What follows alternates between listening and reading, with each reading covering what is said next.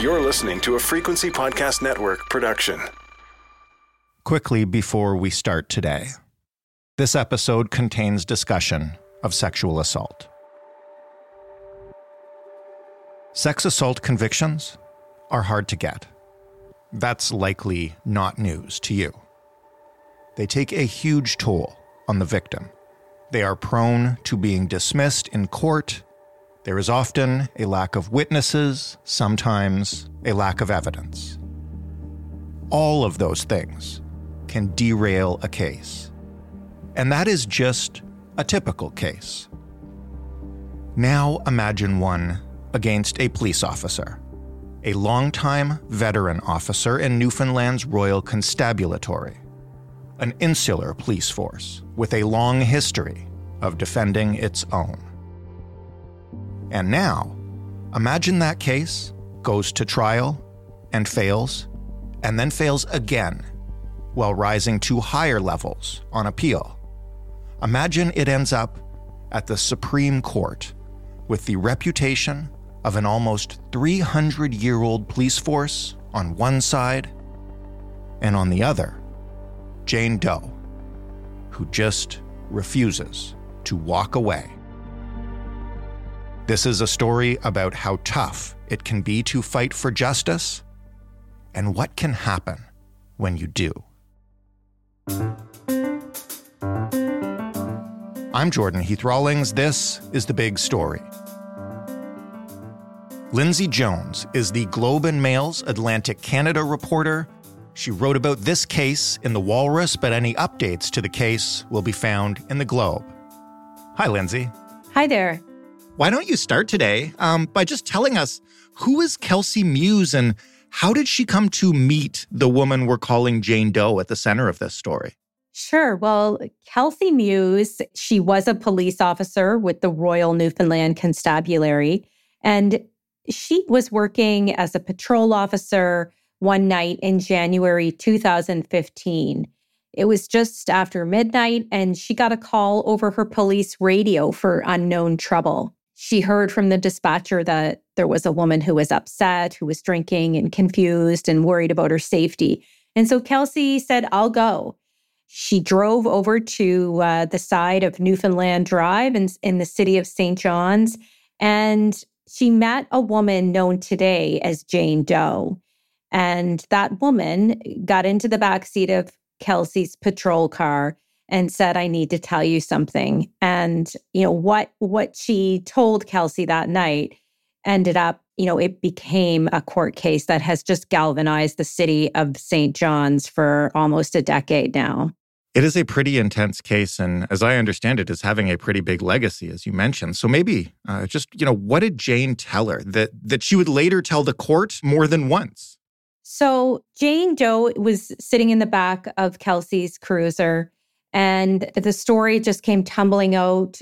She was crying and uh, hysterical. And she relayed how she had been sexually assaulted by a police officer in uniform after that officer drove her home from downtown just a couple of weeks earlier. And, and all she knew was that he had short hair, he was taller than her, and he looked to be in his 30s. So she didn't remember anything. She didn't even remember you know, as she would later say in court, whether she consented or not.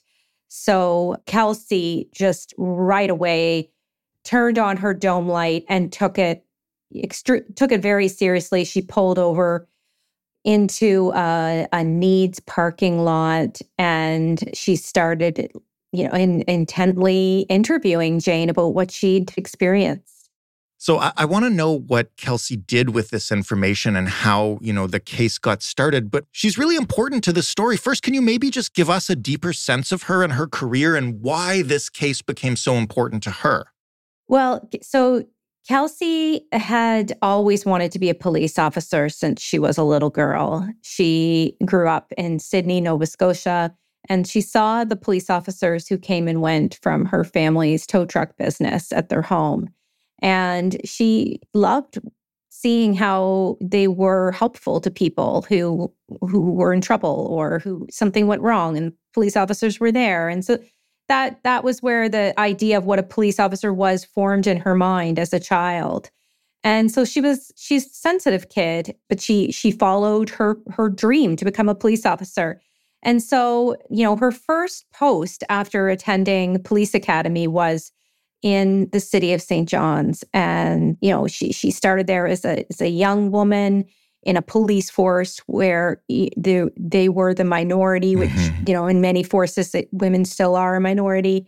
And, you know, it was a real rude awakening for her to see some of the the violence and domestic situations that she was sent to. When she realized what Jane was telling her, how did she proceed? You know, what steps did she take? Uh, I understand how difficult it can be in these situations when an officer is accused of this kind of crime? So, as soon as Kelsey absorbed what Jane was saying, she told me she felt really sad. Right away, she believed her. And part of that belief came from what she'd witnessed in her own career. And that was inappropriate, sometimes illegal sexual behavior at uh, the Royal Newfoundland Constabulary. And it had always been brushed aside. And so when when she heard Jane's account, she decided, I'm not going to let this go. I'm going to, you know, she strategized. And so she she knew how hard it was for a woman to come forward in the first place, for someone to report a case of sexual assault. She also knew there were many in many cases, reports of sexual violence are deemed unfounded by police or baseless, which means no arrest, no trial, no conviction, no punishment. And so instead of filing a report in the computer system, which she normally would, she wrote a note, which she hand delivered to a, sergeant working that night. It was someone she trusted. And how do you go forward from there? Like, it's kind of, I guess, maybe a maybe secretive is the wrong word for the process, but it must be a very low key process. And, and how do you go about figuring out who the cop in question is and performing that investigation in the middle of a force like this? Well, at the time, the Royal Newfoundland Constabulary didn't have a mechanism for investigating its own. And so, yeah, it had to be done um, undercover. and so the officers who were involved were very careful to not let it get out that they were investigating one of their own. And so it was uh, Sergeant Tim Hogan who began looking at records and communications logs to see where where cars that were signed out by police officers, you know, where those cars were on the night in question that Jane reported that this happened to her. And so, you know, some things started to reveal themselves. There was a car that had been parked outside Jane Doe's address. The communication logs revealed that dispatch had called for the officer who, you know, that car was signed out to a couple of times around the time of the the sexual assault. And so police eventually went to the home and seized a cushion that they saw had bodily fluid on it from from Jane's apartment and they took it to be tested for DNA. And what did they find and even once you've got that how do you go about finding who it belongs to? Well, so by this time police had an idea of who it was based on who whose vehicle was was parked outside. Right. and so they needed to prove it. So or they needed they needed more evidence. So they involved the RCMP because it was getting to a point where you know the the officer who was suspected of this sexual assault you know couldn't be trailed by his own uh, co-workers mm-hmm. and so RCMP officers staked him out while he was off duty and uh, they seized a white mug from a Starbucks. So he'd been drinking from this white mug, discarded it, and they took it and slipped it into an evidence bag. And from there, the DNA was tested, and it showed a near perfect match for a officer named Carl Douglas Snelgrove. What did they know about him at the time? Who was he? Any prior incidents? So, I mean, he was from from everyone that I've spoken to who's worked in the Royal Newfoundland Constabulary, he he wasn't someone that people would have suspected could be responsible for this type of behavior. He was a 37 year old married street patrol cop, and he'd been on the force for a decade.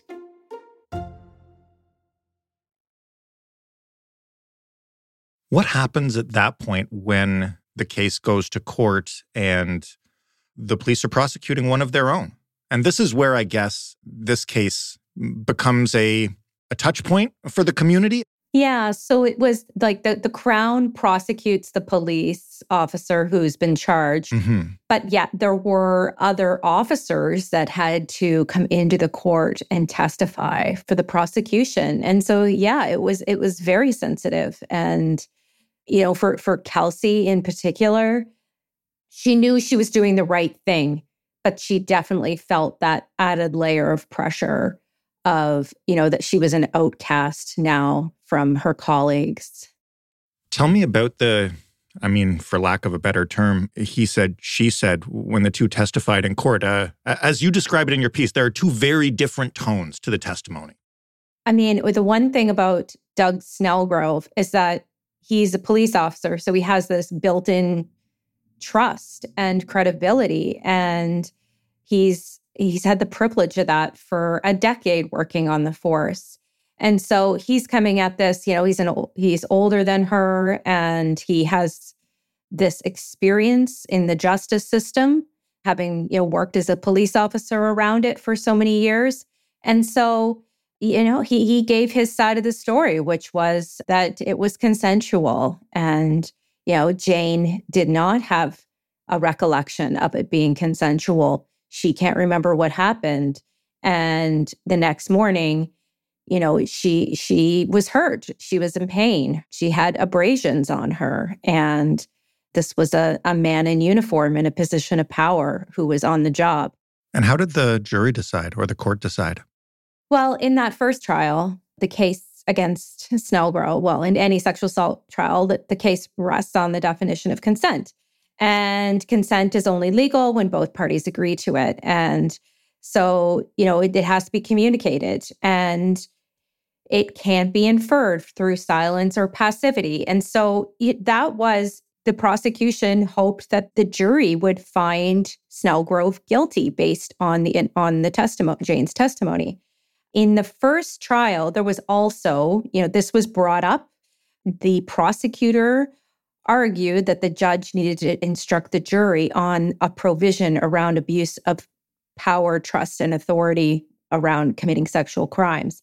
And so the Crown was confident that, you know, if the jury would come to see that Jane couldn't have consented because she she couldn't remember whether she had or not, she was unconscious or too drunk, that Snelgrove was responsible because of his position of power. But the justice would not allow the jury to be instructed on that provision. And so the jury made its decision of not guilty based on, you know, the definition of consent where, you know, consent must be communicated voluntarily and affirmatively through words or conduct. So that, yeah, that led to an appeal and the appeal was granted, and then there was a mistrial. And then on the third trial, the jury was allowed to consider that provision a position of power and trust only after it was affirmed by the Supreme Court of Canada. So Snelgrove appealed, asked the Supreme Court of Canada to rule on that. He didn't think it should apply. The Supreme Court of Canada affirmed it, and the jury convicted him. Now, tell me how we got from that first not guilty verdict to those appeals being possible and the perseverance of Jane Doe. Because after that not guilty verdict, that is where a lot of accusations of this nature against police end. But as you mentioned, the community was clearly involved in this one. Tell me about the scene. Oh, yeah. I mean, the night that Snelgrove was found not guilty after the first trial. The, the city uh, just erupted. I mean, there were the next morning, there was eggs splattered on the court doors. There was graffiti all over the downtown, profanity used with Royal Newfoundland Constabulary. Cops are rapists. Like the, the there were a lot of people up in arms over that decision. And Jane told me that, you know, she she was just like crumpled after that verdict. It wasn't until she saw, she drove downtown that night and saw the protest the night of the verdict and, and heard people chanting and saw this movement and felt angry. Like she saw their anger and realized, you know, I need to keep going. And so it was that was a that was a huge turning point that the community, the people of St. John's helped helped her along in this. What was the process like for her of, you know, having to go back and then get a mistrial and go back again and then have to watch an appeal? And who was there helping her and how involved were members uh, of the community, I guess?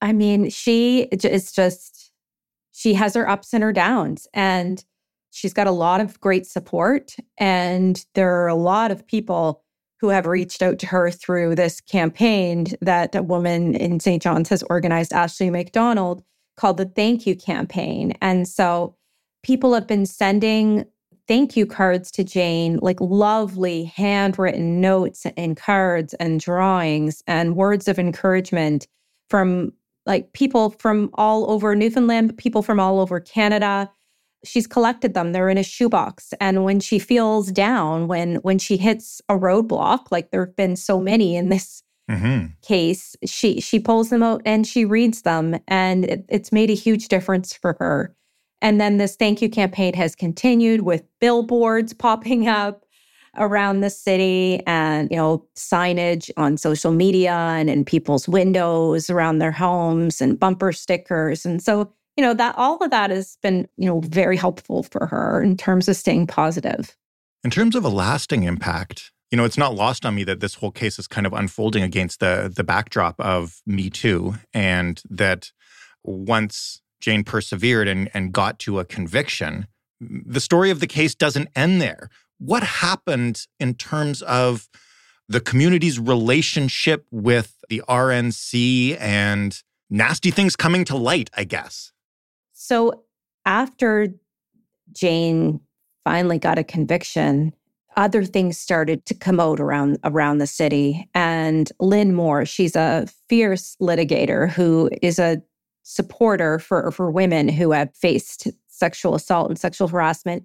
And she got a call one day from someone who had reputable information that the the issue around a police officer committing sexual assault on the job was more right widespread than just one person.